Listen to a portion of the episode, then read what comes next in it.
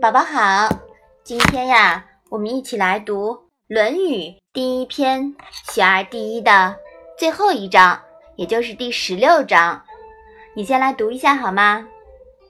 子曰：“不患人之不己知，患不知人也。”妈妈，“患”是什么意思啊？“患”啊，是忧虑、害怕的意思。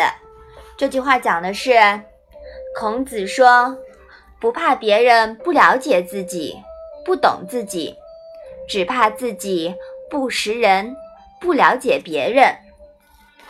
这段话呀，是孔子对自己学生所传授的为人处世之道。不要等着别人来了解自己、发现自己，不要怨天尤人，不要总觉得。怀才不遇，而是要积极进取，主动发现并欣赏别人的长处，学习长处，以乐观开放的心态主动与人沟通、与人合作。命运啊，掌握在我们自己的手里。宝宝，你说是不是呀？嗯，嗯，这句话还是挺实用的，对吧？嗯，好了，我们把这一句再复习一下吧。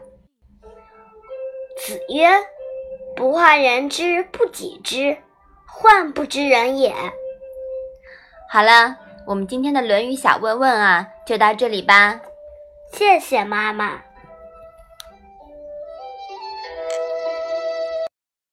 一个人的时候，听荔枝 FM。